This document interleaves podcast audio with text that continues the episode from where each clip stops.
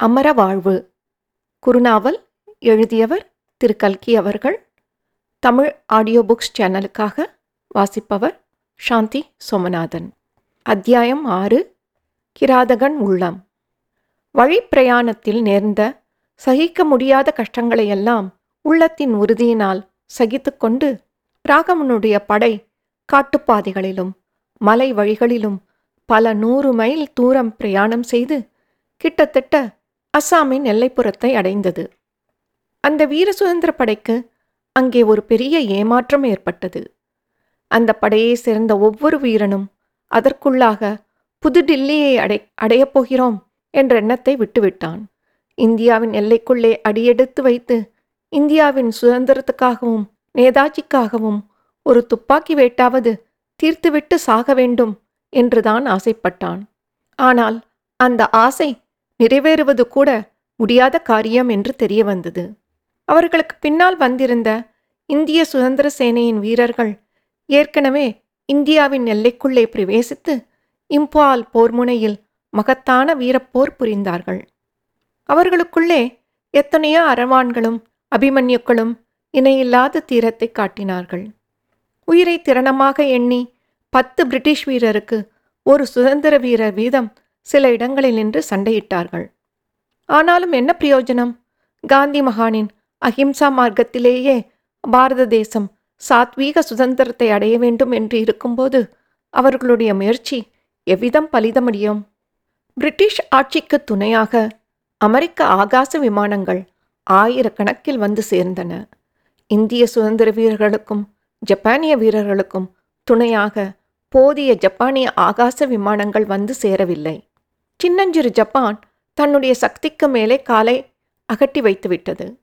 நாலாபுறமும் சூழ்ந்து தாக்கிய எதிரிகளுக்கு ஈடு கொடுக்க அதனால் முடியவில்லை. இதன் காரணமாக இந்தியாவில் பிரவேசித்த ஜப்பானிய வீரர்களும் சுதந்திர இந்திய வீரர்களும் பெரும்பாலும் அங்கேயே உயிர் துறக்க நேர்ந்தது. ஒரு சிலர் இந்தியாவின் எல்லையை மறுபடியும் பின்புறமாக கடந்து பர்மாவில் பிரவேசிக்க வேண்டியதாயிற்று. இப்படியாக முன்னணியில் சென்றிருந்த படையில் இறந்தவர்கள் போக மற்றவர்கள் பின்வாங்கி வந்து கொண்டிருந்த சமயத்தில் காப்டன் ராகவனுடைய படை இந்தியாவின் எல்லைக்கு சமீபத்தில் வந்து தங்கியது. சைன்யம் தங்கிய இடம் காட்டுப்பிரதேசம். கையோடு கொண்டு வந்திருந்த உணவுப் பொருள் வெகு சீக்கிரம் கரைந்து போய்க் கொண்டிருந்தது. அந்த சைனியத்தில் இருந்த வீரர்கள் ஒவ்வொருவரும் முன்னால் போகப் போகிறோமோ? பின்னால் போகப் போகிறோமோ? என்று தெரியாமல் சொல்ல முடியாத வேதனையை அனுபவித்துக் கொண்டிருந்தனர். டாக்டர் ராகவனும் அதே மனோநிலையிலே தான் இருந்தான். ரங்கூன் வீதிகளில் இந்திய சுதந்திரப்படை அணிவகுத்து சென்றபோது இருபுறமும் சமுத்திரம் போல் நின்ற மண் ஜனங்கள் பர்மியர்களும் இந்தியர்களும் எவ்வளவு உற்சாகம் காட்டினார்கள். எப்படி பூமாறி பொழிந்து வாழ்த்து கூறி வழி அனுப்பினார்கள்.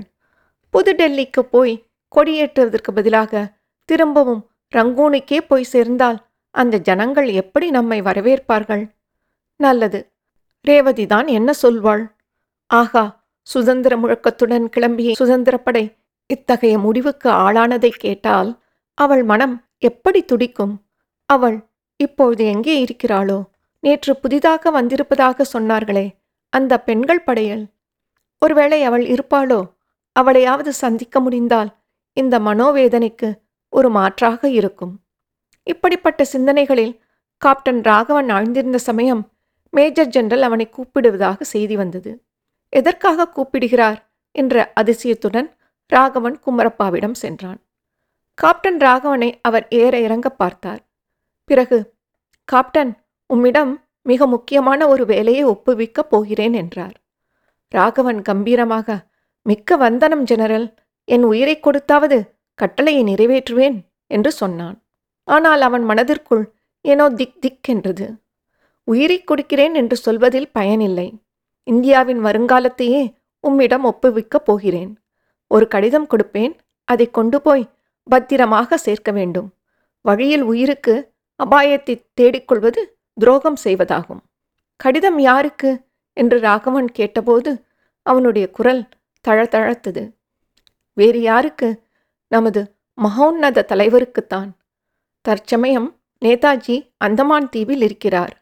ஆகாச விமானத்தில் போய் கடிதத்தை கொடுத்துவிட்டு பதிலும் வாங்கி வர வேண்டும். சற்று முன்னால் ராகவன் மனதில் குடிக்கொண்டிருந்த பயமெல்லாம் பறந்தது. குமரப்பாவிடம் சொல்ல முடியாத நன்றி அவனுடைய உள்ளத்தில் ததும்பியது. ரொம்ப வந்தனம் இதோ புறப்படத் தயார் என்று எக்களிப்புடன் சொன்னான். ஆனால் இந்த முக்கியமான கடிதத்தை அவ்வளவு சுலபமாக உம்மிடம் ஒப்புவிக்க முடியாது. அதற்கு முன்னால் உமக்கு ஒரு சோதனை இருக்கிறது. அதில் நீர் தேரியாக வேண்டும். சிறிது நேரம் ராகவனுடைய மனதை விட்டு அகன்றிருந்த சந்தேகங்கள் பயங்கள் எல்லாம் திரும்பவும் அதிவிரைவாக வந்து புகுந்தன. என்ன சோதனை? என்று ஈனஸ்வரத்தில் கேட்டான். நாலு நாளைக்கு முன்பு இங்கு வந்து சேர்ந்த படையில் ஒருவர் மீது பிரிட்டிஷ் ஒற்றர் என்ற சந்தேகம் ஏற்பட்டது. விசாரித்ததில் அது நிச்சயமாயிற்று. நமக்குள்ளே இருந்து கொண்டு ஒற்று வேலை பார்ப்பவர்களுக்கு என்ன தண்டனை தெரியுமல்லவா? தெரியும் மரண தண்டனை. அந்த தண்டனையை நீர் நிறைவேற்ற வேண்டும். ராகவன் மனதில் பெரும் திகில் உண்டாயிற்று. மேலே எதுவும் பேச முடியாமல் நின்றான். ஒற்று வேலை பார்த்தது ஒரு பெண். அவள் உமக்கு அறிமுகமுள்ள பெண்தான். ராகவனுக்கு இப்போது எல்லாம் வெட்ட வெளிச்சமாகிவிட்டது. அவள் ரேவதியாகத்தான் இருக்க வேண்டும். சந்தேகமில்லை. ஆ இந்த கொடிய கிராதகன் இந்த முறையில் இருவர் மேலும் பழி தீர்த்து கொள்ள பார்க்கிறான். இத்தனை நாளும் ஒன்றுமே வெளியே காட்டிக்கொள்ளாமல் வேஷம் போட்டதெல்லாம் இத்தகைய ஒரு சந்தர்ப்பத்தை எதிர்பார்த்துதான். ராகவன் ஒரு நிமிஷ நேரம் யோசனை செய்தான். படைத்தலைவர்களின் கட்டளைகளை மறுவார்த்தை பேசாமல் நிறைவேற்றுவதாக செய்து கொடுத்த பிரதிங்கையை ஞாபகப்படுத்தி கொண்டான். அதை நிறைவேற்றிவிட்டு நேதாஜியையும் கடைசி முறையாக தரிசித்துவிட்டு பிறகு தன் சொந்த பழியை தீர்த்து கொள்வதென்று முடிவு செய்தான். என்ன யோசனை செய்கிறீர்? ஒப்புக்கொள்கிறீரா இல்லையா? என்று அதிகார குரலில் கேள்வி வந்தது. கட்டளையை நிறைவேற்றுகிறேன் என்று ராகவன் பல்லை கடித்து கொண்டு சொன்னான். ரொம்ப சரி. இதோ துப்பாக்கி. இதில் ஐந்து குண்டு இருக்கிறது. ஐந்தையும் தீர்த்துவிட வேண்டும். ஒருவேளை கை நடுக்கத்தினால் குறி தவற இடமிருக்கக்கூடாதல்லவா இவ்விதம் சொல்லிக்கொண்டே குமரப்பா மேஜை மேல் கிடந்த துப்பாக்கியை எடுத்து நீட்டினார். ராகவன் அதற்குள் மனதை திடப்படுத்திக் கொண்டிருந்தான். சிறிதும் கை நடுக்கமின்றி துப்பாக்கியை வாங்கிக் கொண்டான். காப்டன் ரேவதியின் கண்ணை கட்டி ஒரு பாறையின் பக்கத்தில் நிறுத்தியிருந்தார்கள் ராகவனும் அவளுக்கு எதிரில் முப்பது அடி தூரத்தில் நின்று கொண்டான். துப்பாக்கியை குறிப்பார்த்துவிட்டு கண்ணை மூடிக்கொண்டான் விசையை இழுத்தான். ஒன்று இரண்டு மூன்று நாலு ஐந்து. ஐந்து வெடியும் ராகவனுடைய தலையின் உச்சியில் ஐந்து இடி விழுந்தது போல் வெடித்தன.